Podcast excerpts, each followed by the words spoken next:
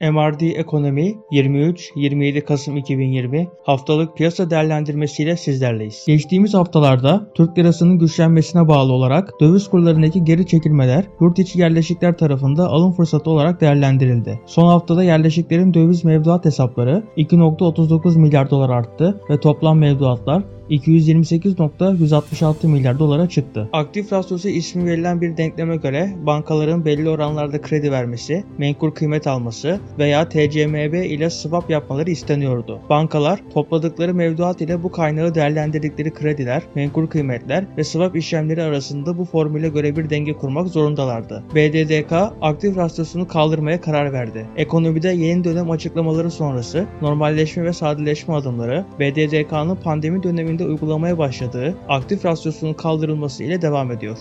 Katar'la Türkiye arasında anlaşmalar imzalandı. İmzalanan anlaşmalardan biri de Türkiye Varlık Fonu ve Katar Yatırım Otoritesi arasında Borsa İstanbul'un %10'luk payının Katar Yatırım Otoritesi'ne devredilmesine yönelik oldu. Dolar TL paritesi bu hafta %2.46 artış gösterdi. Haftayı 7.64 seviyesinden açan kur 8.04 lirayı test etti. Hafta içinde en düşük 7.63 seviyesi görüldü. Yurt içi alımlar ve siyasi gelişmeler TL üzerinde bu hafta baskıya sebep oldu. Euro TL paritesi haftalık %3.38 artış gösterdi. Haftaya en düşük seviyeden 9.05 liradan başlayan kur 9.54 seviyesini test etti. Gram altın bu hafta düştü. Aşı çalışmalarındaki olumlu gelişmeler sonucu ons altındaki satışların artmasıyla beraber gram altında düşüşe geçti. Haftalık gram altındaki düşüş %2.02 olurken en yüksek 477 TL, en düşük ise 447 TL seviyeleri görüldü. Borsa İstanbul bu hafta yeni rekor seviyeleri belirledi. BIST endeksi Perşembe günü 1342 puanla rekor kapanış gerçekleştirdi. Haftaya 1323 seviyesinden başlayan endeks hafta içinde 1351 rekor seviyesini test etti.